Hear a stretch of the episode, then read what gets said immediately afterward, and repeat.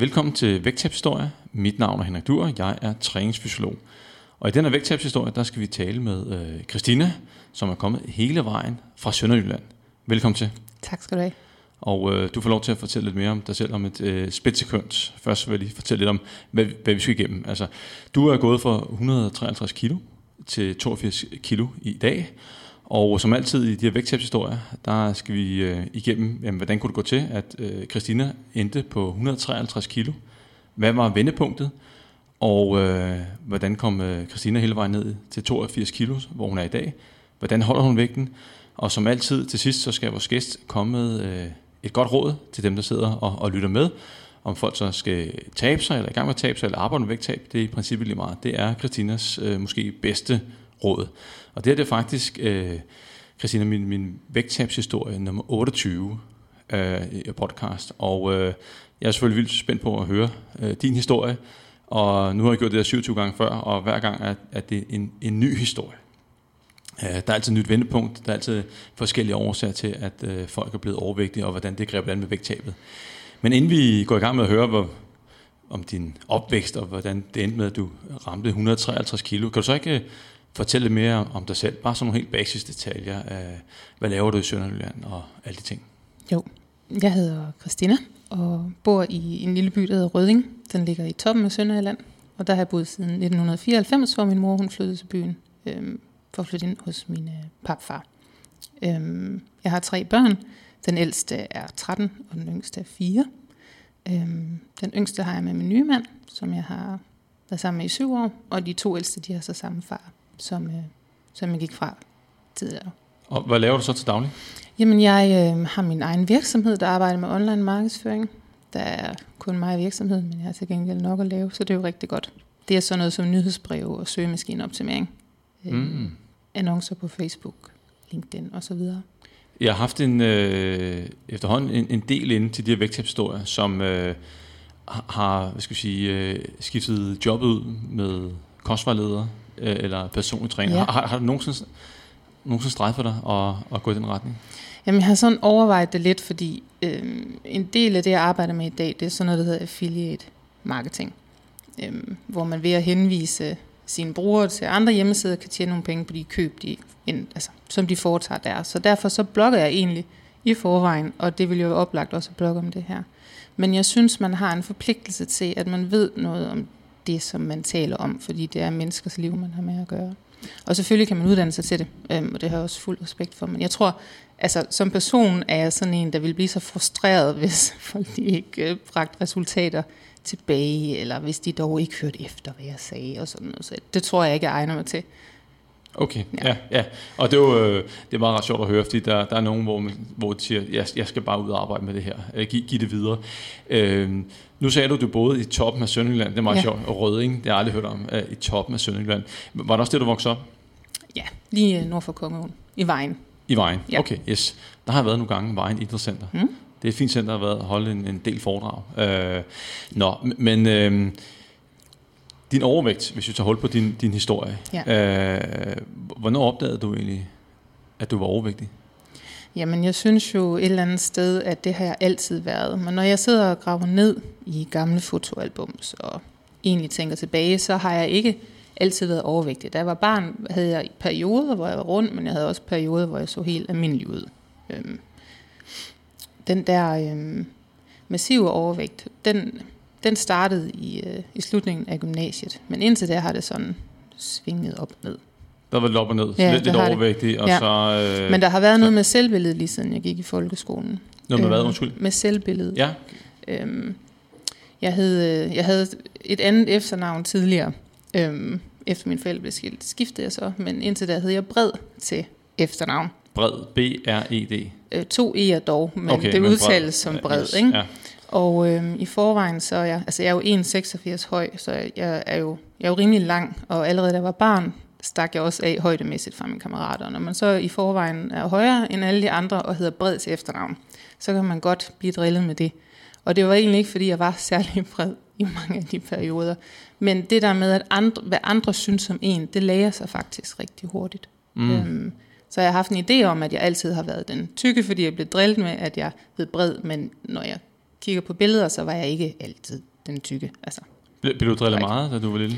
Mm, nej, men det synes jeg egentlig ikke. Altså, jeg husker min skolegang, som er god, og det har mere sådan med elever fra de større klasser, der er sådan, øh, der kommer ind den brede, og sådan noget totalt ligegyldigt noget. Altså, de øh, nære relationer, jeg har haft, øhm, har der aldrig været noget i. Altså, der er mit værd i hvert fald ikke blevet målt i, hvordan jeg så ud. Altså, hverken min højde, eller skostørrelse, eller vægt. Da vi talte sammen i, i telefonen, lige inden vi, vi skulle mødes, øh, der nævnte du, at, at din overvægt nok starter omkring øh, 12-års alderen cirka.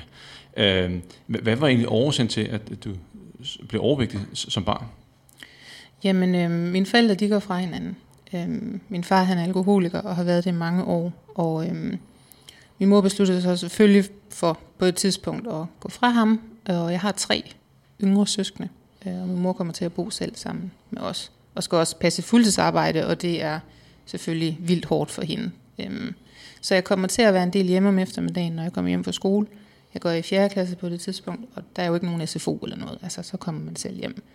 Øhm, det er så den ene side af sagen, at, at jeg sad alene hjemme, og kunne huske, det især Marie Kiks, skub op i og sådan noget. Det var, altså, der var fri adgang til det, når der ikke var nogen, der så, man tog det. Ikke? Øhm, men det, der sådan rigtig får det til at eskalere, det er faktisk, når jeg er på samvær hos min far. Fordi han stopper jo ikke med at drikke af, at hans kone går fra ham. Det er de færreste alkoholikere, der gør det. Øhm, og øh, jeg holdt meget af min far.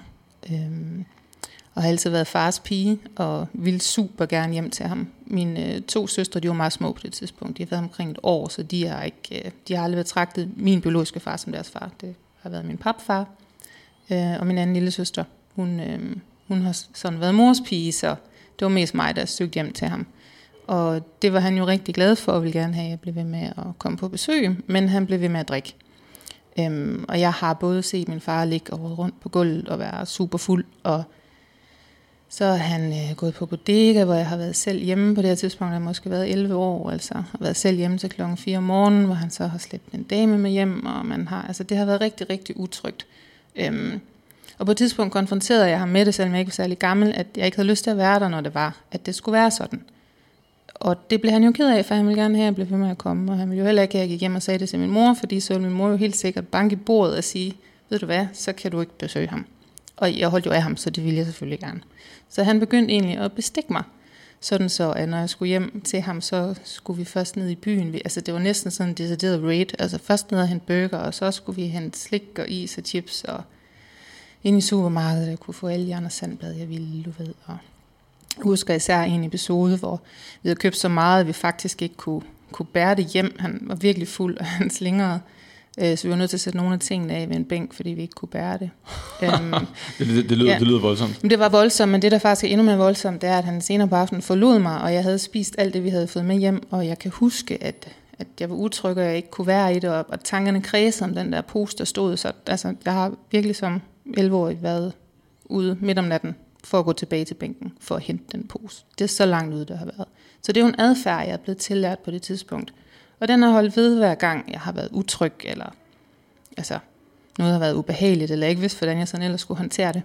Øhm, så, så har jeg søgt tilbage til det. Jeg kan også se i det, at jeg, altså, de ting, jeg har overspist i, det har også været de ting, som vi har, vi har købt på de der ture. Øhm, så det er helt sikkert der, det bliver grundlagt. Det er jeg slet ikke i tvivl om i dag, men jeg har først fået den indsigt i løbet af de sidste år. Og det var lidt sent i, i processen. Mm. Hvad, hvad, uden at vi springer helt frem i fremtiden, men hvad, hvad er det, der har gjort, at du har fået den indsigt? Jamen det har blandt andet været, at jeg hører rigtig mange podcasts, øhm, også øh, selvudviklingspodcasts, hvor der også er øh, folk, der fortæller, som jeg nu sidder og gør. Og, og det viser sig jo, at det er jo faktisk ikke så unikt, desværre. Når det kommer til stykket, så har jeg hørt mange historier, der har mindet om min egen. Og de mennesker har været gode til at søge terapi og psykologhjælp. Øhm, øhm, så jeg, sådan, jeg har kunnet spejle mig lidt i nogle af de historier. Øhm, men, men der er også sket en masse med mig generelt, fordi jeg har, jeg har tabt mig, og jeg ser anderledes ud, og verden møder mig på en anden måde, og derfor kommer jeg også til at møde verden på en helt ny måde, og mig selv, synes jeg også. Og man kan sige, at øh, hvis øh, lytteren har, har lyttet med på nogle af de tidligere podcast, øh, vægttabshistorier, så øh, er, er det jo ikke øh, første gang, vi har øh, en inde, som, øh, hvor, hvor kan man sige, at øh, farmand, øh, han, han drak, Nej. og, og øh, som en del af den strategi for at kunne klare det, håndtere det, jamen, så var det øh, slik, sodavand og, og, og chips, der blev tydet til. Ja. Øh, ser du egentlig stadig din far i dag? Fordi du Nej. sagde, du sagde, taler om datid lige, lige før. Ja, og, og det er også sådan lidt pudsigt. Det er fordi, jeg, jeg har jo egentlig to fædre, fordi at min mors nye mand, min papfar, han gik ind og overtog rollen som far, og det er ham evigt taknemmelig for. Ham har jeg så desværre ikke længere, øhm, men, men det er altid ham, jeg sådan omtaler som far. Den anden var min far, indtil han, han forsvandt. Altså, han, altså hans misbrug tog til og tog til og tog til. Øh, og på et tidspunkt, så, så var nok simpelthen nok, øhm, og vi kunne ikke se ham længere. Det var helt u, uforsvarligt. Og der forsvandt han faktisk ud af vores liv. Altså fra den ene dag til den anden. Jeg, jeg, jeg kender ikke rigtig historien omkring det. Øhm, men, men han forsvandt, og så var han bare væk. Jeg har set ham en enkelt gang til min farmors begravelse, og så efterfølgende haft en kort periode, have kontakt med ham. Men, men det virker desværre ikke som om, at, at, at han vil det, og det er okay, fordi jeg har jo haft en anden far, der faktisk var Okay, bedre. yes, men godt du har, hvad skal vi sige, slået fred med den del. Mm. Øh, hvis vi lige øh, kigger stadig på folkeskolen, øh, dengang øh, var, var, var sundhedsplejersker og sådan noget lægen, var der nogen, der tog fat i dig? Øh, altså øh, fokus på overvægt var måske ikke så stort dengang, eller øh, som der er i dag, men, men sagde folk noget til dig, voksne, øh, altså professionelle? Ja, altså jeg kan huske især en enkelt gang, hvor jeg har været inde ved sundhedsplejersken og prøvet, altså det har været i 3. klasse. Øhm, og jeg kan huske, at jeg skulle ned have idræt efterfølgende. Og når jeg ser på billeder af det nu, kan jeg godt se, at jeg er sådan lidt rund og valpet, men, men slet ikke i en grad, hvor... Altså, jeg, jeg tror ikke, der vil blive rejst bekymring i dag. Det tror jeg virkelig ikke. Men øhm, sundhedsplejersken siger så til mig, at jeg skal jo passe lidt på, fordi hvis jeg går ned og kigger på de andre piger nede i omklædningsrummet lige om lidt, så vil jeg jo også se, at jeg er jo en af dem, der er de største. Og jeg havde ikke på noget tidspunkt, sådan husker jeg det i hvert fald, nogensinde skænket en tanke, hvordan jeg så ud i forhold til mine veninder i klassen. Men det gjorde jeg, da så kom ned i omklædningsrummet. Og, Det, og så kunne jeg jo godt se, at jeg så helt forkert ud. Åbenbart jo. Og, og hvad, hvad, øh, hvad gjorde det ved dig? Fordi øh, nu, jeg ved godt, det er lang tid siden, men, men øh, jeg kan høre, at du kan huske i hvert fald, hvad sundhedsplejersken sagde knivskarpt. Øh, Ja. Men kan du så også huske, hvad, hvad du selv tænkte? Hvad, hvad, hvad gjorde det ved dig, at du opdagede, at du måske var det større end de andre? Altså jeg kan, når jeg sidder og tænker på det nu, så kan jeg mærke, at jeg får sådan en knude i maven over det. Øhm, fordi, og, jeg, og så jeg tror egentlig, at det er det, der er sket. Men jeg kan huske, at jeg efterfølgende har haft øhm, konflikter nok så meget sagt. Men i hvert fald øhm, har jeg ikke været så glad for at skulle klæde om. Øhm, og der har været problemer med det. Du ved, så begynder man at glemme sit idrætstøj og sit håndklæde og så videre. Og det er helt sikkert startet der. Og, øh, og du, du kigger jo vel også på dit eget spejlbillede. Øh, hvad, hvad, hvad, hvad tænkte du der, når du øh, så det der dengang?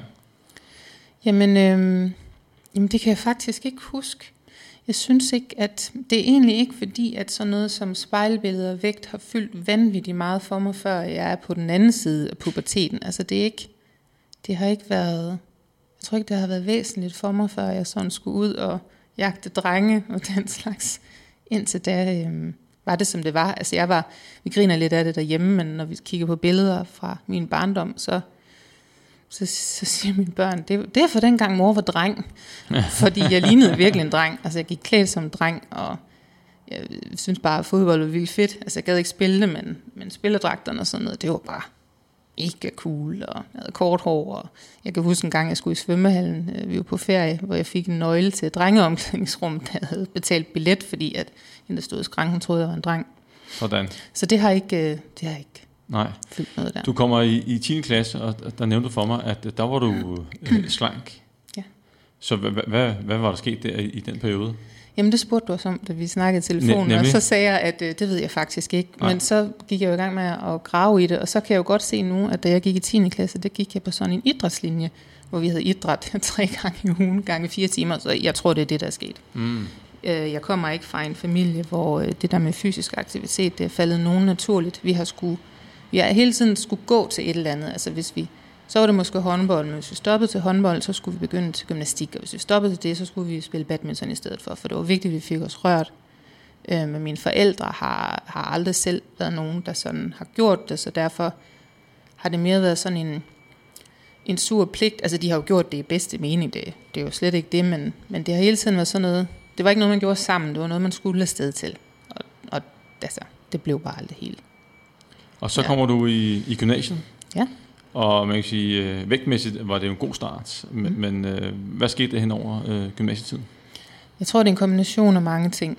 Øhm, når man kommer i gymnasiet, så er man ligesom ikke så beskyttet, som man er i folkeskolen, og man kan i højere grad selv det? bestemme. Jo, men for eksempel sådan noget med, hvis jeg, i folkeskolen, så nu bor jeg jo i en lille by, og det gjorde jeg også dengang, så vi kunne ikke sådan lige gå på tanken eller et eller andet underligt. Vi var på skolen, når vi var på skolen, så det var så madpakken, man havde med. Øhm, så kommer man, og måtte jo heller ikke forlade skolen. Og så kommer man i gymnasiet, hvor man kan forlade skolen. Og man kan også pjekke, og man kan køre på McDonald's i frikvarteret, og man kan var en kantine, de havde jo virkelig alt fra slik til pastasalat. Altså, det var, det var det spekter, det var I ikke. Og chokoladeboller, og vores kantinedame havde, altså, hun var kendt i hele kommunen for hendes gode pølsehorn, ikke? Sådan. Altså, yes. Så det var bare, det var virkelig fint, ikke? Øhm, så jeg begyndte helt sikkert at spise noget mere. Og så begyndte jeg mig jo at røre mig noget mindre, fordi nu gik jeg jo ikke på den her idrætslinje længere, og som sagt, så havde motion aldrig faldet os naturligt. Så det er sådan den ene ting, der sker. Begynder også at feste en lille bitte smule. Det var ikke, fordi jeg var sådan helt øhm, vild med det i gymnasieårene. Det kom især senere, men der kom alligevel noget, der ikke havde været der før. Øhm, og så tror jeg bare, at kiloene, de kommer på sådan snigende. Der, hvor det så begynder at eskalere rigtig meget, det er, at jeg i 3.G får en depression. Og det er ikke en depression, der egentlig er knyttet til en speciel øh, hændelse eller noget. Jeg tror simpelthen, det er sådan en, hvad skal man sige, sådan en efterreaktion på hele den der bare, altså min far, du ved, og det var jo ikke kun efter de gik fra hinanden, han drak. Han gjorde det jo også inden, og der har været mange ting.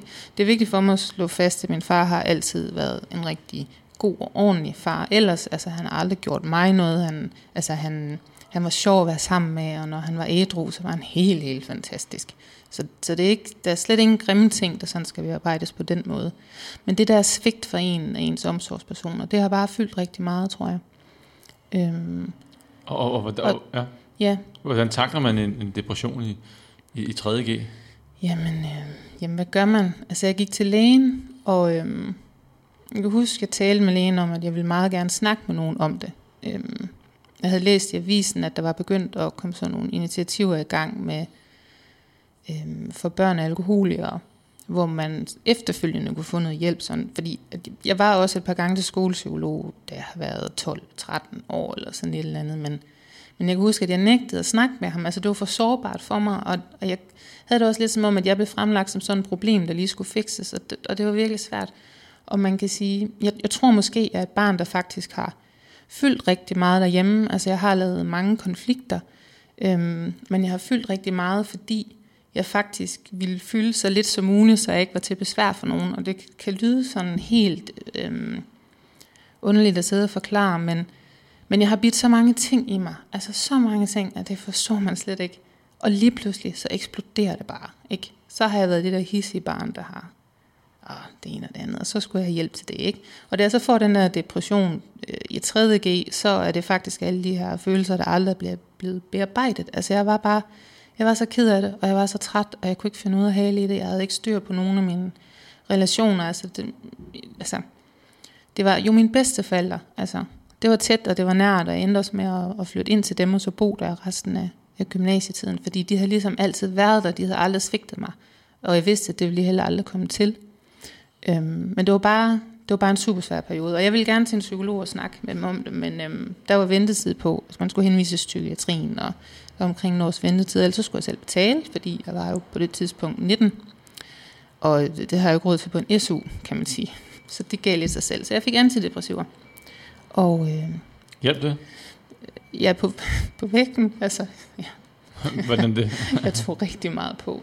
Men det er selvfølgelig ikke kun øh, antidepressivernes skyld, men, men også hele den adfærd, der kan ligge i, at, at når man er sådan en, der håndterer sine følelser med mad, øhm, og man er rigtig ked af det, og det hele rumsterer ind i en, så er det jo oplagt at gå hjem i sengen og lægge sig med en dag med tært. Og, Og, og øh, men hvordan kom du ud af depressionen? Bare sådan helt, helt, Jamen, helt kort. øhm, jeg, øh, efter gymnasiet skulle jeg til Berlin, hvor jeg skulle være au pair. Og selve det der sceneskift, det gjorde rigtig meget for mig.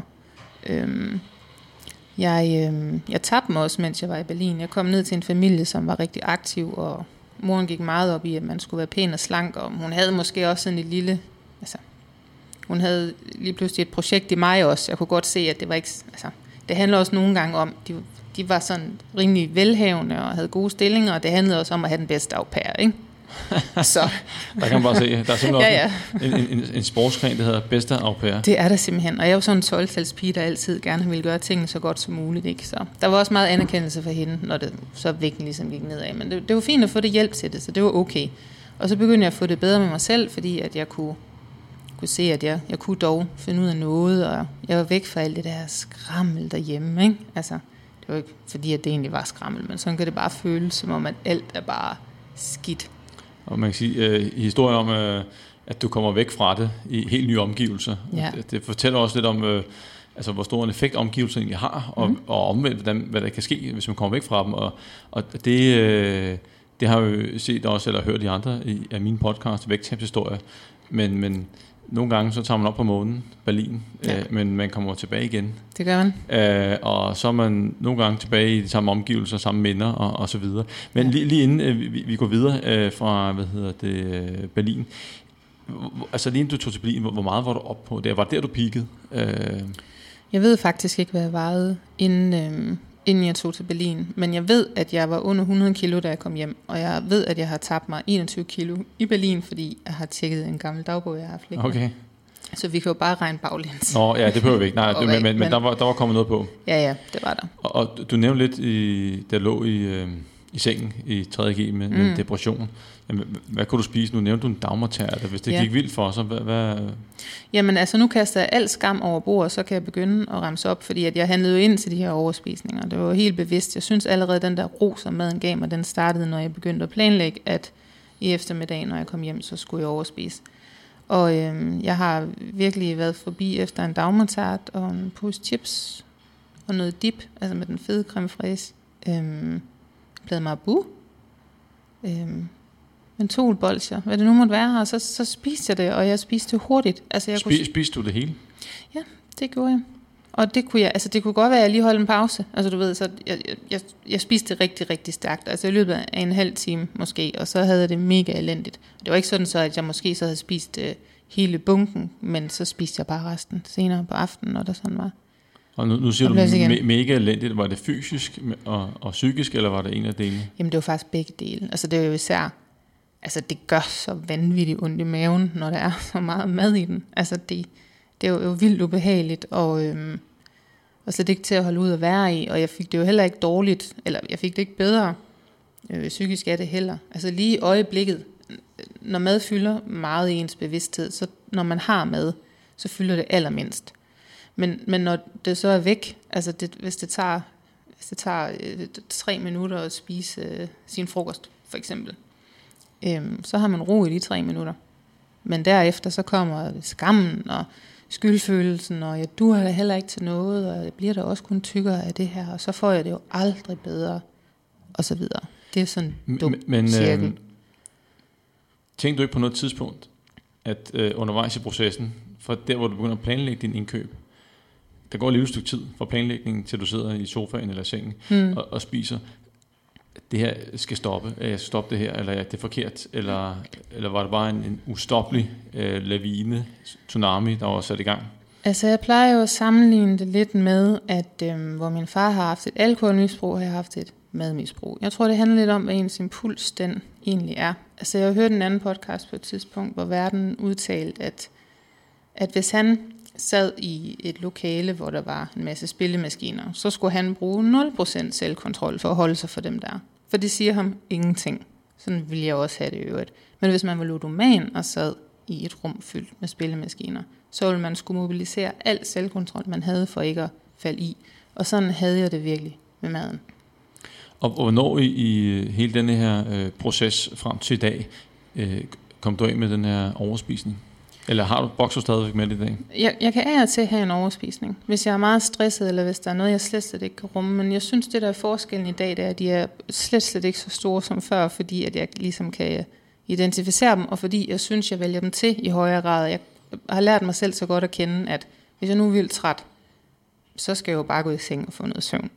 Og hvis jeg nu er vildt sulten, så er det jo fordi min krop har energi, så skal den have noget ordentligt. Og hvis jeg er virkelig vred, jamen så må jeg finde vedkommende, jeg er vred på, og, og adressere den det rigtige sted, så jeg kan få den ud. Men nogle gange, så kan tingene være så vanvittige, at det eneste, jeg mentalt er i stand til at ty til, det er det, jeg kender, og så bliver det overspisning. Men fordi at jeg tillader mig selv den, så kommer skammen oveni ikke. Så det betyder, at jeg kan godt have en overspisning i dag, men så spiser jeg måske en pose Matador-mix og øh, en riddersport. Og det kender jeg mange mennesker, der godt kan finde på at spise på en tur i biografen eller en fredag aften for en fjernsyn. Ingen problemer her. Lige præcis, så derfor så er det jo en overspisning for mig, fordi at jeg gerne vil af med det, og synes, det er et tilbagefald, men for dig vil det måske ikke være det. Så på den måde har jeg sådan set slået det. Så det er bare mentalt, tror jeg. Ja, fordi hvis du sammenligner med mængden, du indtager i forhold til tidligere, mm. så, så er det jo noget helt andet. Men ja. hvor i, i processen, øh, altså den der bevidsthed, du har haft om... Øh, de ting, der spillede ind omkring sult, og hvad du så gjorde, og hvis du var træt, hvad du så gjorde, alle de ting, og de redskaber, hvornår kom de i, øh, i, i forløbet? De er kommet øh, efter, jeg gik i gang med det her vægttabsprojekt. Øhm, fordi en af de måder, jeg sørgede for at komme ud og få noget motion på, det var at have noget rart at lytte til imens. Øhm, og, og nu nævnte jeg det også tidligere med de her andre podcasts, jeg sådan har lyttet til, men men det er meget der, det sådan er kommet fra. Altså det der med, at man kan spejle sig i andre folks historier, og der er jo også en masse terapeuter og behandlere, som laver podcasts og deler ud af deres viden, ligesom, så du ved, ligesom du også gør, ikke? Så, så du, har, du, har, du har klaret den selv? Ja, det har jeg. Stærkt gået, i øvrigt. Uh, vi skal lige tilbage øh, på tidslinjen, ja. uh, fordi at efter Berlin, så starter du på lærerseminaret. Ja. Du får en, en kæreste. Ja. Og øh, du har jo tabt dig efter Berlin, og hvad, hvad sker der så? Vægten den stiger igen? Ja, altså jeg holder jo vægten indtil jeg får en kæreste. Og så øh, er det jo hyggeligt at have en kæreste. Ja. Og, så, og når du siger hyggeligt? Jamen, øh, så ser vi film, og så spiser vi slik og chips, og vi tager ud og spiser, og det er, og det er jo rigtig dejligt. Øhm, det er min ældste børns far, jeg finder sammen med på det tidspunkt, og han har overhovedet ingen anlæg for at være overvægtig, altså på nogen som helst måde. Så han kan bare køre hvad som helst ind. Han har også et meget fysisk arbejde, det er selvfølgelig også noget at sige. Øhm, så det er jo ikke et problem for ham. Han, jeg tror ikke, han tager på i den periode, men det gør jeg. Altså. Og, og, men, men hvor, øh, altså på, på et tidspunkt, så må du næsten tænke, altså jeg kommer fra Berlin af, jeg er rimelig tilfreds med, hvordan det går, øh, ja. og med, med vægten, og så ryger du ind i den her kærestehygge, og jeg ved ikke, om du vejer dig, men i hvert fald så kan du nok mærke og se, at, at du tager på. Ja. Hvad, reagerer du på det? Nej, det gør jeg ikke. Det kan jeg lige så godt være ærlig at sige. Altså jeg, øhm, jeg tror meget af, af det her med at ville tage mig, både nu, men også tidligere, det har handlet om, at jeg gerne har ville, jeg har gerne ville passe ind, eller jeg har gerne ville have, at folk de kunne lide mig, eller at de anerkendt mig for et eller andet. Og nu havde jeg ligesom fundet en, der rigtig godt kunne lide mig. Og han blev nok ved med at kunne lide mig, selvom jeg altså, så vejede 50 kilo mere. Altså, så, så det, havde ikke, det betød ikke noget for mig. Altså, det var ikke en værdi for mig på det tidspunkt at, at være smækker lækker. Altså, det, det var det okay. simpelthen ikke. Nej. Så i, i forløbet, der kommer en, hvad skal jeg sige, en masse udsving, fordi du bliver jo øh, gravid nogle gange. Ja. Og så kører øh, vægten øh, op og ned. Ja, det gør den. Øhm, det begynder sådan at gå rigtig galt. Øh, nej, jeg ved ikke, om det begynder at gå galt. Altså nu siger du, at jeg har været gravid en del gange. Det, det er kun tre, vil jeg lige sige. Nå. det lyder som om, jeg havde otte børn. okay, øhm, sorry. Ja, nej, det er okay. Øhm, men jeg bliver gravid med, med min ældste søn, og tager nogle kilo på i den forbindelse. Og det, øhm, nu kan jeg slet ikke huske de der konkrete tal, men nej, altså, jeg kan huske en bekymret jordmor, og det har nok været 25-30 kilo. Og så, så du, du var over de 100 kilo her? Ja, ja, det var jeg. Jeg, kan se, jeg har kigget min vandrejournal, og der kan jeg se, der er jeg over 100 kilo øh, ved, den, ved den første lægeundersøgelse, som er omkring uge 8, mener jeg. Øhm, og så føder jeg min søn, og ja, det, altså, det er bare hårdt at have sådan en lille en. Og da han er 10 måneder gammel, der bliver jeg gravid med min datter. Så det nåede heller ikke rigtig lige at trække vejret imellem de der graviditeter, så, altså, så undskyld, men så kunne det sgu da også være ligegyldigt øh, i den der sammenhæng. og så måtte jeg tage det senere. Da jeg så har født hende, så øh, hun er det dejligste stille væsen i dag, men hun skreg. Altså, hun holdt... Øh, hun, hun havde kun ro, hvis hun sådan blev gået rundt og blev vugget hele dagen. Så jeg gik rigtig meget med hende. Og øh, så begyndte jeg også at fokusere lidt på at få noget ordentligt at spise, fordi hvis ikke, altså, det kan være virkelig hårdt, hvis ikke man giver kroppen noget ordentlig energi. Altså, man kan godt få hurtig energi med en marsbar, men den holder ikke særlig længe, og man bliver på sådan en helt anderledes måde i kroppen, end hvis man har spist et stykke råbrød med kartoffel, ikke? Øhm, så, så du hjælp til de der kostråd der ændringer? Eller? Øh, nej, det gør jeg egentlig ikke. Altså, vi havde en sundhedsplejerske på det tidspunkt, som hun gik faktisk mest op i, at jeg skulle tabe mig, når det var, at hun kom for at undersøge barnet. Så, og, det, og det blev jeg sådan lidt provokeret af, fordi jeg tænkte, altså, lige nu har vi et vigtigere fokus. Jeg har et barn, der skriger hele tiden. Altså, mit barn er nødt til at have det godt, før jeg overskud til at kigge på mig selv. Så der startede jeg faktisk med, øhm, det var noget, der hed Madlok. Jeg tror egentlig, det var ret nyt på det tidspunkt. Mm. Det er 2008. Øhm, det var inden, de, at vi alle sammen havde en smartphone, så det foregik på, på computeren. Jeg havde stående på en reol, og så lige hen og taste ind, når jeg havde spist. Så, så har du været ja. meget motiveret, fordi ja, ja, at, altså. øh, det der var bare det med, altså taste ind generelt set er, er, er et stort problem på den lange bane, fordi ja. folk de, de gider ikke. Så en ting er, at man kan gøre det på sin smartphone nu, men hele vejen hen til computeren. Ja, men så... jeg tror bare, altså motivationen kom ret hurtigt i, at vægten gik nedad. Altså det, det der noget resultat. Altså jeg er sådan meget resultatorienteret, så derfor så, så, så var det relativt øh, nemt. Og, og jeg tabte mig 25 kilo i den barsel, jeg var på med hende. Og, øh, og hvad sker der så? Så øh, dit forhold stopper, du får en ny mand? Øh, ja, Eller? altså jo, men der er nogle år imellem. Øh, min børns far, han er et rigtig dejligt menneske, som absolut er til at stole på. Øh, men han arbejdede også virkelig meget, og vi boede i en lille by uden for Rødding, hvor der, der var ikke en sjæl. Så jeg var helt alene hele tiden. Altså han kørte klokken 6 om morgenen og var hjemme klokken 22 om aftenen. Og sådan var det hver eneste dag. Og jeg var 25 år, og jeg tænkte, altså, jeg kan ikke, jeg har ikke lyst til at skal leve sådan her resten af livet. Og vi havde jo haft snakken mange gange om, at jeg godt kunne tænke mig, at han ændrede på det, og, og det har været rigtig svært for ham. Altså hans værdi har nok ligget et andet sted, og, og, og det er fair nok. Altså.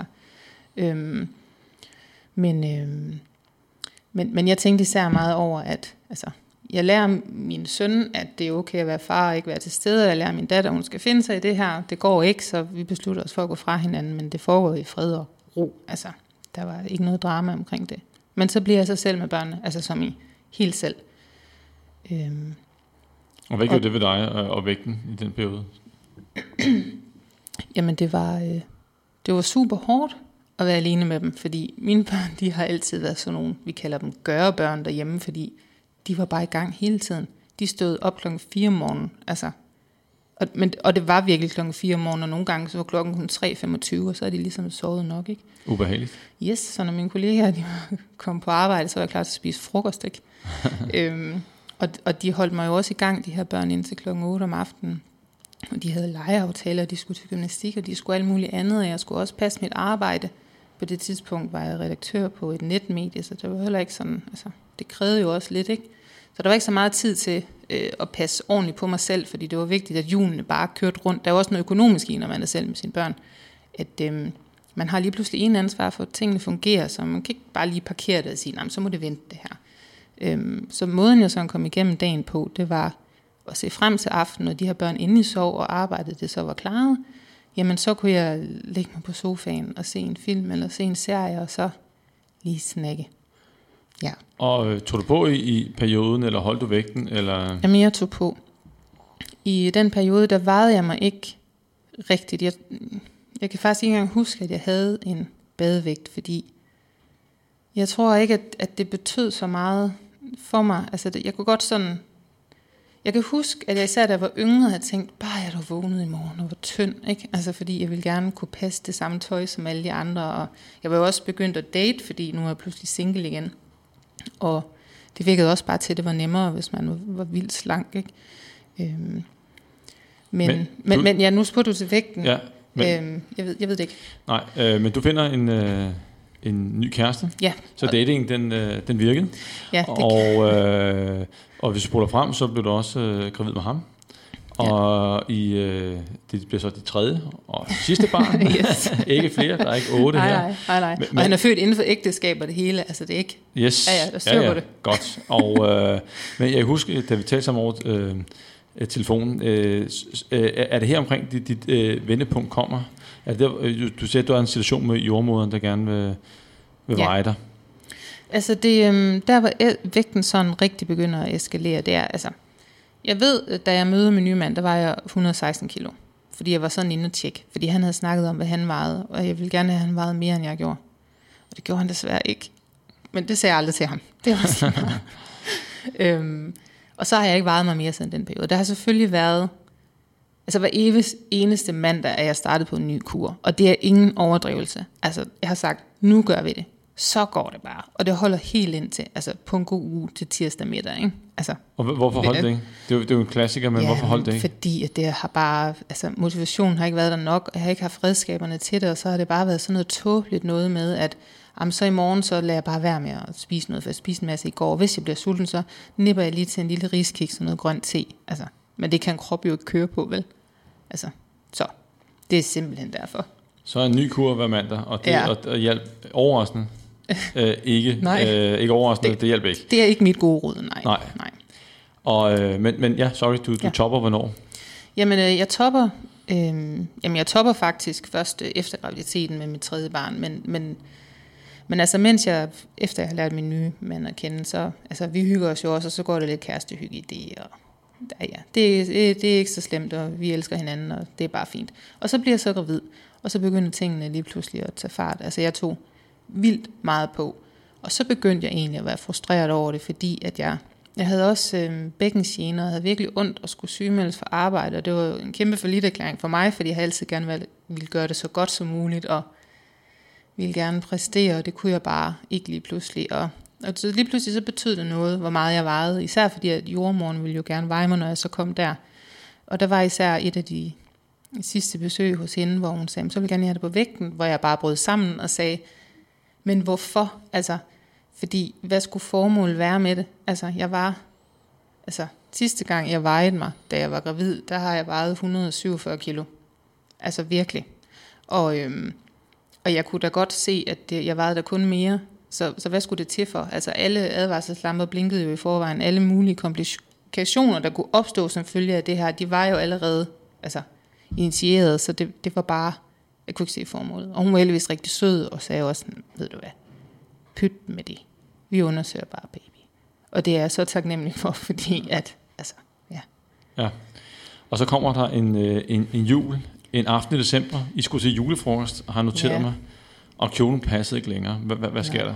Altså, hvis jeg må have lov til lige at spole en lille smule tilbage, fordi jeg føder jo det her barn, og, øhm, og vi er indlagt i 14 dage, og i den periode, der taber jeg mig allerede, øh, jeg tror det er 22 eller 23 kilo, så der har dog også været noget væske og noget barn, og det ene og det andet, ikke? Øhm, og så forsøger jeg egentlig at tabe mig der efterfølgende også ved at gå en masse ture og spise fornuftigt, men det er bare som om det hele spænder ben, fordi øh, vores søn havde en rimelig hård start på livet, øhm, og har lige siden dengang været ret sensitiv. Han har ikke sådan kunne rumme særlig meget. Vi har ikke kunne, altså støj og familiebesøg og for meget af det og sådan noget, det har ikke rigtig fungeret.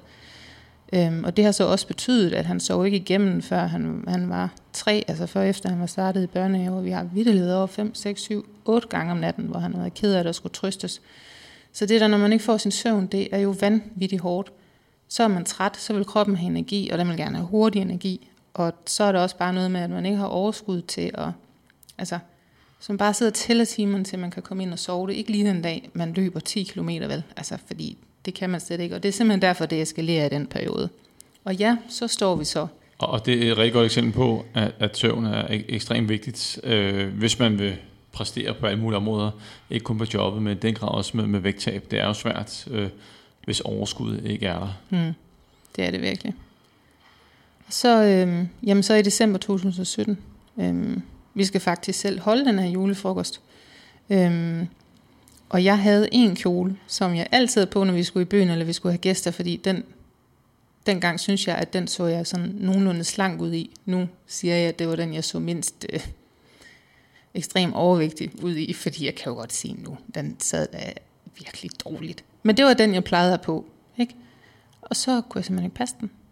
Og, og jeg fik et chok. Altså sådan et rigtigt chok, som om, at jeg havde fået en spand koldt vand i hovedet, og adrenalinen pumpede, og jeg tænkte, hvad søren er der, der sket her, og, og hvad gør jeg så? Og jeg var flov over mig selv, fordi jeg var sådan en, der er vant til at lykkes med tingene, og det her, det kan man da ikke sige var nogen succes på nogen som helst måde. Og jeg skulle ned og være glad, og det var helt, helt forfærdeligt. Det var sådan en frygtelig, frygtelig aften.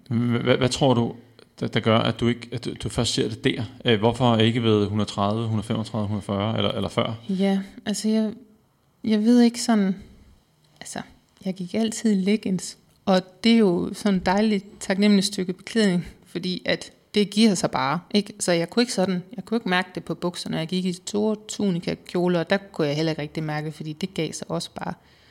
Øhm, jeg vidste godt, at jeg var overvægtig, men har hele tiden sådan skudt det hen med, at ja, ja, men så slemt er det jo heller ikke. Og jeg tror egentlig også, at hvis jeg sådan snakkede med veninder eller andre bekendte om det, så har de også sagt, ja, du er jo også høj. Og, og det har de faktisk også sagt efterfølgende, når de hører, at jeg vejer 163 kilo, så er der mange, der siger, jamen jeg er slet ikke, jeg kan slet ikke forestille mig, at du har vejet så meget. Men, men stadigvæk har de Men- kunne se, at du har været overvægtig. Ja, ja, ja, ja, men det har 153 de. kilo vej. Ja, ja, det er nemlig det. Men, men så har jeg bare haft sådan undskyldninger for, at Nå, jamen, det er sådan, og jeg er også kraftigt bygget, og jeg er også bred over skuldrene, og det er jeg også, men altså, man skal rimelig brede skuldre, hvis det er dem, der bærer 153 kilo i sig selv, ikke? Og så, så brede er de ikke. Øhm, Men det er vendepunktet. ikke. Ja, det er Og det. hvad, hvad, hvad sker der så? Jamen- Dropper du bare juleanden? Og, Nej.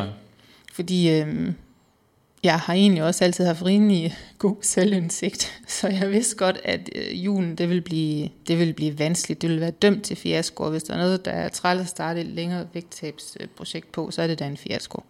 Så jeg besluttede mig for at starte til januar. Og øh, det, det kan man jo både tale for og imod. Der er jo nogen, der siger, at det er en god idé, og der er jo også nogen, der siger, at det, altså, kroppen kender ikke forskel på den 31. december og den 1. januar, så det kan være ligegyldigt, men man skal heller ikke spænde ben for sig selv, så, så det måtte blive 1. januar. Og det havde du skrevet ned i kalenderen, fordi, jeg, fordi med den historik, du selv nævner, øh, jeg starter på mandag, en ny kur og, og, og så videre. Hvad, hvad, hvad var anderledes her? Øh, troede du på det, eller var der, var der et eller andet i dig, der sagde, Nej.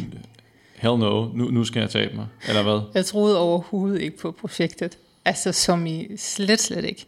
Øhm, men jeg var så heldig, at det kontorfællesskab, jeg sidder i nu, øhm, der var der to andre kvinder, som jeg tror egentlig ikke, de trængte til at tabe sig, men de ville gerne ud og røre sig noget mere, for de sad ved computeren hele dagen. Så vi begyndte at tale om, at vi skulle da bare gå en tur sammen så, i frokostpausen. Og så begyndte vi på det. Og jeg havde aldrig rigtig gået ture før. Jo, sådan med barnevogn, men det var ikke noget, jeg anså som en form for motion, fordi jeg var så lullet ind i, at motion, det var to timer i fitness, og, og beast, og så skulle der stå en anden og råbe og skrige ind i hovedet, fordi ellers talte det ikke rigtigt, vel? Øhm, han fik så øjnene op for en god tur, og også i ganske moderat tempo jo faktisk kan give rigtig meget, når man kommer fra at lave ingenting, og man vejer 153 kilo. Øhm, det kan jo være en ekstrem sport i sig selv, altså sådan i opstartsfasen, ikke? Øhm, men så begyndte vi at gå sammen i de der... Ja, og det, det var bare lige et kvarter, nogle gange 20 minutter, men så fik jeg blod på tanden, fordi det var lidt hyggeligt. Jeg købte sådan en aktivitetsur også, så jeg kunne se, hvor mange skridt jeg gik, og så blev det lige pludselig lidt sjovt, ikke? Og så tog den ene kilometer bare den anden, og jamen, jeg gik, og jeg gik, og jeg gik, og lige pludselig gik jeg 5 kilometer, og nogle gange kunne jeg en, en lørdag formiddag sidde og tænke, jeg keder mig lidt, spørge min mand, er det okay, jeg smutter, så kunne jeg gå 10, altså. Og hvad, hvad, med, øh, hvad, med kosten? Jamen, øhm, Var det tilbage til madlok? Øh, nej, jamen, jeg, jeg tror faktisk, jeg prøvede at google det, men jeg tror ikke, det eksisterede længere. Men fandt så den her app, MyFitnessPal, Mm, øhm, som er det som, samme? som jo egentlig er det samme, altså hvor man vejer sin mad, og så kan man indtage hvor meget af det, man spiser osv. Og øh, det gik jeg så i gang med. Det, øhm, det var meget chokerende, især. Altså den første uge besluttede jeg mig for, at nu, nu tager jeg bare det ned, jeg spiser normalt, fordi jeg var nødt til ligesom at finde ud af, hvor galt det stod til i forvejen.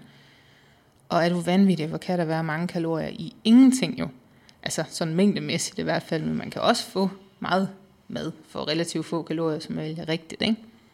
Så det var sådan noget, Kan, kan, Ja. du huske, kan du huske, hvad du fik kalorier dengang? jamen jeg fik øh, på den anden side af 4.000 kalorier. Hvad? Øh, ja, 4.000 kalorier. Nå, okay. Altså ja. normalt, ikke også Normalt. på daglig basis, Okay, 4.000 det var kalorier. en, en ordentlig chat. Ja, og, men jeg ved jo ikke, hvad mit ligevægtsindtag har været på det tidspunkt. Øhm, men, men det har helt sikkert ikke været 4.000 kalorier, vel? For jeg lavede jo heller Så ingenting hvad, hvad kom det ned på, øh, kalorier? Kan du huske det? Jamen, øhm, jeg, ja, altså den ville jo gerne have, jeg ville jo super gerne skulle tabe mig en kilo i ugen, ikke? Og så satte jeg den til det, så tror jeg, det har været omkring Oh, kan det passe, det har været omkring ja, 1900 kalorier eller sådan noget? Det, det, det kan sagtens være. Du er også relativt Jamen høj. det er nemlig det, fordi jeg kan huske, jeg snakkede med en ja. veninde om det, der siger, at det er fandme snyd. Så hun er Ja. 61 eller sådan noget, fordi mm. jeg må kun få 14, og jeg er bare ved at dø af sult. Og jeg sådan tænkte, Nå, så er det da heldigt nok, jeg er høj. Altså, du ved. Øhm, Og, og, det var, øh, og og det var så vejen frem. Ja. Øh, og jeg synes, øh, og til dem, der lytter med, at, at øh, du har selvfølgelig en god pointe, at øh, man behøver ikke at, at tabe sig. Øh, altså, man behøver ikke gå i fitnesscenter for at tabe sig. Det er jo bare øh, start med, med, med den motion, der bliver gjort. Gåtur er jo altid lige for, og, og så kommer afsted. Og så er det jo en nem knap at, at dreje på. Også nemt at implementere mange steder. Men hvornår begynder du sagde, i, i starten af forløbet, der troede du ikke på det, ligesom alle de andre gange. Men hvornår begynder du at tro på det? Jamen, da vægten begyndte at gå ned, og det gik jo heldigvis rigtig hurtigt, for når man har en meget stor krop, og lige pludselig næsten kun giver den halvdelen af det, den plejer at få, så begynder den jo at bruge det, den har. Og øhm, når man går fra at lave ingenting, og går til at lave bare en lille smule, så er forandringen jo større. Altså det var væsentligt nemmere at tabe de første 10 kilo, end det var at tabe de sidste 10 kilo. Yes, Altså, sådan er det altid. Øhm, ja. og, så, og så kom motivationen jo af, at resultaterne de lynhurtigt dukkede op. Og, øhm, og da, vi, så, da der var gået en tre måneder med det, så begyndte folk jo også at kunne se det. Altså begyndte at kommentere på det, og så fik jeg noget anerkendelse fra andre. Og det, det har i hvert fald for mig betydet rigtig meget. Altså jeg har ikke været en af dem, der, der sådan har reageret. Altså hvis folk siger, har du tabt dig, så har jeg slet ikke reageret ved sådan, om synes du, jeg var tyk før? Fordi altså, oh my god, det vidste jeg godt, jeg var ikke. Jeg har været rigtig glad for det. Så det har helt sikkert også hjulpet. Og øh, du kører ud af, og du taber dig, og du gør det jo faktisk på under, altså du kommer ned på 85 kilo. Mhm. Øh, hvad du, december 2017, 153 kilo, starter i januar, og så i marts 2019, der er du nede på 85 kilo. Ja. Det, det er 14 måneder, Mhm. du har fart på. H- Hvordan var det at, at pludselig veje 85 kilo? Det var helt vildt underligt. Det var... Øhm, Tro, troede du på det? Nej, og jeg gør det stadigvæk ikke helt. Mit selvbillede er stadig temmelig forvrænget, vil jeg sige. Øhm, jeg synes, det der gjorde den første forskel for mig, det var egentlig, og det kan også være, at vi kommer ind på det senere, men jeg har jo fået en hudreduktion efterfølgende. For jeg havde så meget overskydende hud på maven, at man, man kunne sagtens se, at jeg havde tabt mig. Det var slet, slet ikke det, men den der, den der slanke silhuet, den kom jo ikke af sig selv. Altså, fordi hud, det, altså, det forsvinder ikke, medmindre man skærer det af. Så hvor mange øh, operationer fik du lavet? Men jeg har fået lavet en og fået fjernet ja. 3 kilo. Øhm, og har mulighed for at få lavet to mere, men er sådan lidt i tænkeboks, som jeg skal, fordi det var en rimelig hård omgang første gang. Og efter jeg har fået den her operation, kan jeg godt se, at jeg bliver nok aldrig helt tilfreds. Og jeg har også tre børn, og jeg er 36, og jeg ved det ikke helt. Og øh, det der med ikke at være helt tilfreds, bare lige, hvad, hvad, hvad, hvad, hvad tænker du selv om det? Er, er, det svært at slutte fred med der, hvor du er? Vil du gerne mere? Hvad, hvordan takler du det i, i dag? Altså, øhm, jeg har, noget jeg sådan helt konkret har gjort, det er egentlig, at jeg har ryddet lidt op i mit Instagram-feed, fordi jeg kan godt sådan se, at øhm, det der kropsideal, man har, altså man tror, at alle folk er vildt slanke, at deres mave ikke folder, når de sidder ned, at de, fordi det er de billeder, man ser hele tiden.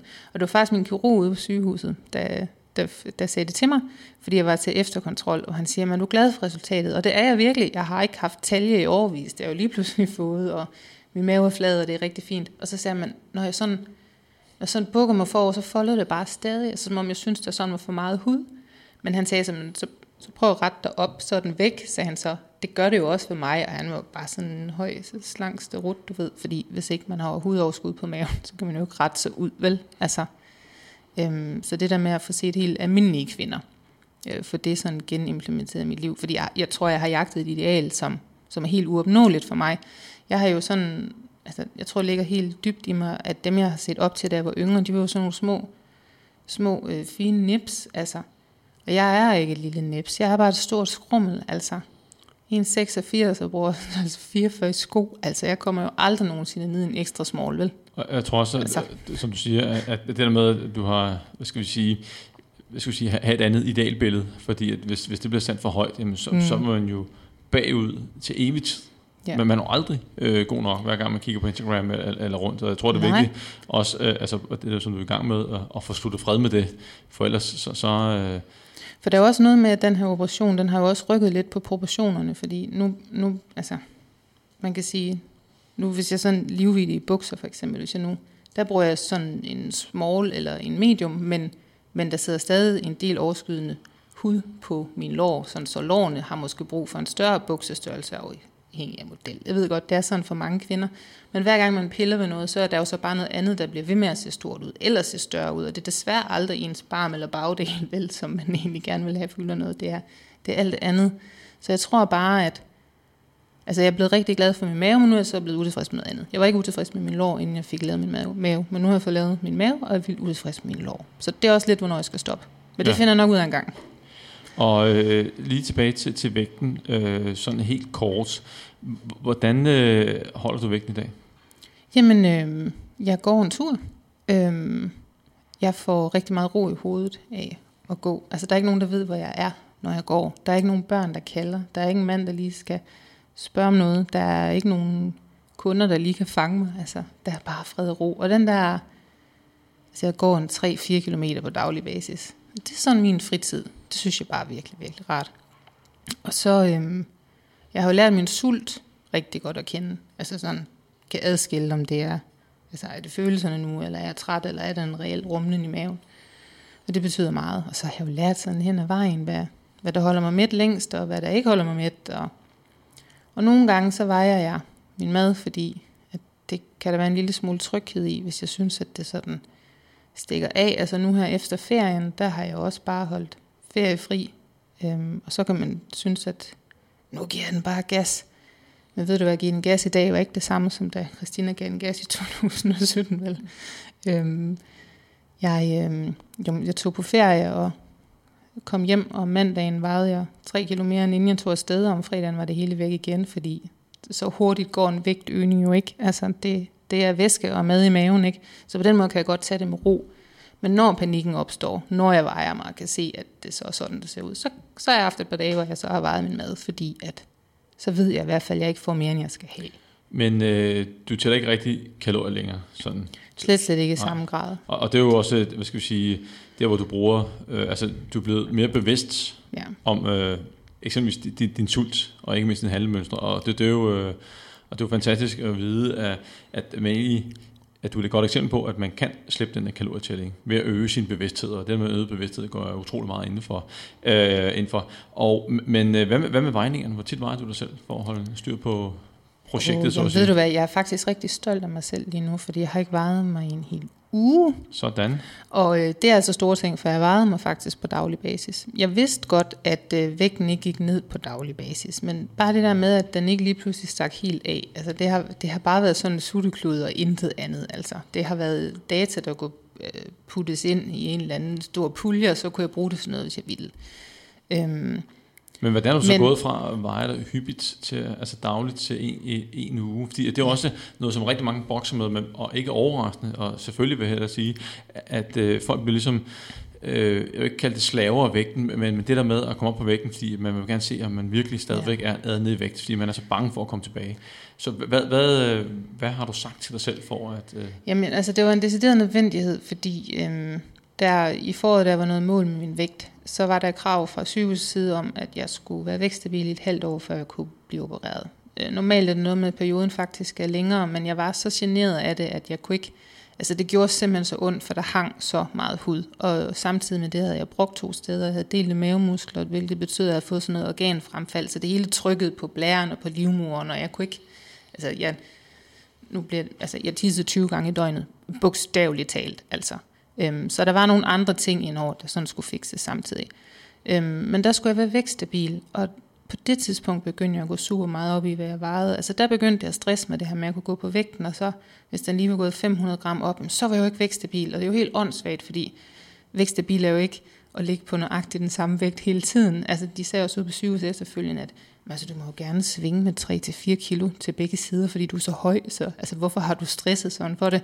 Men der kunne jeg mærke, at det var ved at blive decideret forstyrret for mig. Altså, der var ude i situationer, hvor, hvor min mand kunne spørge, øhm, skal vi tage ud og spise på lørdag? Og jeg var sådan lidt, nej, nej, det skal vi ikke, fordi jeg skal holde vægten. Og så begyndte det jo ligesom at gå ud over det, der rent faktisk betyder noget i livet, ikke? Og så tænker jeg, når jeg er færdig med den her operation, så skal den vægt simpelthen parkeres et eller andet sted, hvor den ikke, hvor den ikke skal fylde så meget. Øhm, fordi jeg også sådan tænker, at det, man skal gøre med sig selv, hvad formålet er med at gå op på den. Fordi at hvis det er fordi, man gerne vil spore en fremgang, og hvis man, nu, hvis man nu ved med sig selv, at jeg har virkelig gjort det godt, altså hvis man har været totalt stringent med at veje sin mad, og man er alligevel taget på, så har jeg i hvert fald været god nok til at kan tænke, okay, men så er det altså ikke fedt, jeg har taget på. Altså, så er der nok noget andet i gær, hvad må det nu være. Øhm, så kan man bruge det, men hvis man ved, at det kommer til at ødelægge ens dag, eller hvis man ved, at ens reaktion på, at man har tabt sig, det er, yeah, så skal vi på McDonald's, så, så kan det da godt være, at man, man skal lade være. Ikke? Altså, og, og det kan jo ændre sig fra dag til dag, for jeg har også haft dage, hvor jeg har stået og kigget mig selv i spejlet om morgenen og tænkt, hej, hvor ser du flot ud. Og så gået på vægten, og så var den en kilo højere end sidste uge. Og så har jeg tænkt, ej, det er også rigtigt, det er helt flommet det der, var. Ja, det er jo utroligt, at, øh, at fornuften, den, den kan blive, altså, ryge helt ud til højre. Jo, og, uh, også, jo, og jeg anser mig jo som, altså for et menneske, der, der har en relativt bred viden, og alligevel så, så kan jeg sådan flippe ud over det, ikke? Fordi jeg er jo også kvinde, og jeg har også en cyklus, og afhængig af, hvor, den, hvor jeg er henne i den, kan vægten også svinge, altså 1, 2, 3 kilo. Altså, men når jeg plotter det ind i et schema, fordi sådan en er jo, har du hørt nu, øhm, ja. så kan jeg jo se, at kurven ligger totalt flad. Altså, ja, og det, så, øh, så det er jo vækstabilt, ikke? Ja, og, og man kan sige, at øh, vægten har altid naturlig udsving. Altså, øh, jeg, jeg var 90 kilo, og hvis min vægt bare svinger med 1%, er jo ikke særlig meget, men, men det, altså, det, det er jo 900 gram. Mm. Og øh, så skal, altså, Øh, og hvis den så svinger 2%, så er vi endnu højere op. De er en relativt høj fyr også. Øh, så det skal man bare acceptere, at, at der er en naturlig udsving, så man skal passe på, at man en panik over vægten, men det er nemmere sagt end gjort. Vi er ved at være vejs ende, og, mm. og lige inden du skal komme med dit, øh, et godt råd øh, til dem, der lytter med, så, så øh, altså, det er jo sindssygt hårdt arbejde at smide kilo, og du har været igennem en masse ting, og, og i dag, der er øh, det blevet lettere, lettere for dig at, at holde vægten, men har, har der været det hele værd? Er det det værd den dag i dag? Ja, er det, det er værd? Ja, det er det virkelig. Det er, øhm, der er sket så meget med mig øh, selvtillidsmæssigt og jamen også øh, selvværdsmæssigt. Altså, det er, øh, som jeg sagde tidligere, så altså, verden møder mig på en anden og mere inkluderende måde nu. Så kan man selvfølgelig diskutere, om man skal rundt og tilpasse sig normen for at passe ind, men øh, for sådan en som mig, der ikke har ville fylde særlig meget for ikke at lave ballade, fordi der har været uro i min barndom, så giver det super god mening, at jeg gerne vil have, at jeg ikke er sådan en, der bliver bemærket. Og man bliver altså ikke bemærket på samme måde, når det er, at man ligner de andre. Nu kan det godt være, at folk kigger, men det er, fordi jeg er høj. Og det kan jeg jo ikke gøre noget ved, så det er jo ikke min skyld. Altså, det bliver jo aldrig nogensinde bebrejdet af nogen, vel? Så det har det. Altså, det er bare nemmere. Jeg er ikke ondt nogen steder. Når jeg går til lægen og har ondt i mit knæ, så bliver jeg ikke bedt om at tabe mig. Så får jeg rent faktisk mit knæ undersøgt. Altså, det er, øh, det er bare nemmere, og det er et eller andet sted også rigtig dårligt, at det er nemmere at være slank, men, men altså, ja, det er jo ikke min kamp, kan man sige. Nej, og øh, vi skal til det sidste. Dit, ja. øh, dit, dit råd. Øh, hvad, hvad, hvad har du til os? altså, jeg synes jo selv, at mit bedste råd det er altid at have en plan B klar. Fordi at øh, hvis plan A er, at man skal spise rigtig sundt, og man skal få sig rørt, så får man et problem det øjeblik, at man har et barn, der er syg, eller at man selv har ondt i en tand, eller man skal til øh, en familiefest, hvor man ikke kan styre maden osv. Så, videre. så hvis man er en lille smule på forkant, øh, og kan få sig planlagt ud af de her situationer, så hjælper man sig selv rigtig meget. Fordi kommer man hjem, altså så var man på arbejde, og så havde man planlagt i aften, så skulle vi have salat med, med kylling. Og så ringer de ned fra børnehaven, og ungen kaster op ud over det hele, og man kommer hjem, og ungen kaster op ud over det hele der også. Så ringer den gamle Christina, sådan har det i hvert fald været i mit tilfælde, så ringer vi sgu efter en pizza. Fordi nu skal jeg også lige forkæle mig selv, og jeg kan ikke overskue at lave mad, og vi har virkelig ikke andet i huset. Men hvis man så, og det behøver ikke være sådan, så at plan B er Øh, helt afskyelig, men man kan, hvis man ved, at man falder i pizzaen, så kan man jo overveje at have en frysepizza liggende i frostboksen, fordi den har kun halvt så mange kalorier som pizzaen. For pizzamanden, og man får stadig pizza, og det er stadig hurtigt, det er stadig nemt, og det er også billigere. Altså, og, og der, er, der er mange bedre alternativer. Altså det der med, altså, jeg, om søndagen gør jeg altid grøntsager og frugt klar. Det er snittet, og det står i bokse, for så er det klar til at tage. Så jeg får meget mere grønt, og familien får meget mere grønt fordi det ligesom er gjort klar, så, så skal jeg ikke hænge alting op på min egen øh, motivation og mit eget drive, fordi nogle gange så er den der bare ikke. Altså. Og det synes jeg er et, øh, et, et rigtig godt råd, og faktisk nu, som jeg nævnte indledningsvis, så har jeg lavet 27 vægttabshistorier indtil videre, og jeg beder altid om et, øh, et råd til sidst, og der er ikke, endnu ikke en, der har haft øh, den her med, med plan B. Der har været mange andre rigtig, rigtig gode råd, øh, og, øh, og jeg kan godt lide det, fordi at øh, hvis man kun har, hvad skal jeg sige, plan A, selvfølgelig skal man altid forsøge at gå efter plan A, men nogle gange så ryger plan B, eller plan A, og hvis alternativet så er, så kan det helt bare være lige meget, og, og øh, man taber øh, kontrollen, så, så, så er det jo farligt. Og ja. derfor er, er det godt at have en, en plan B, også til cafébesøg, til alt muligt. Øh, så, så, så der kommer lidt mere, hvad skal vi sige, øh, styr på, på situationen. Men også bare være bevidst om, at det, altså, vi fejler alle sammen, og også øh, vi, der har tabt os mange kilo, har jo også haft dage, hvor vi har tænkt, okay, så kan det også bare være lige meget.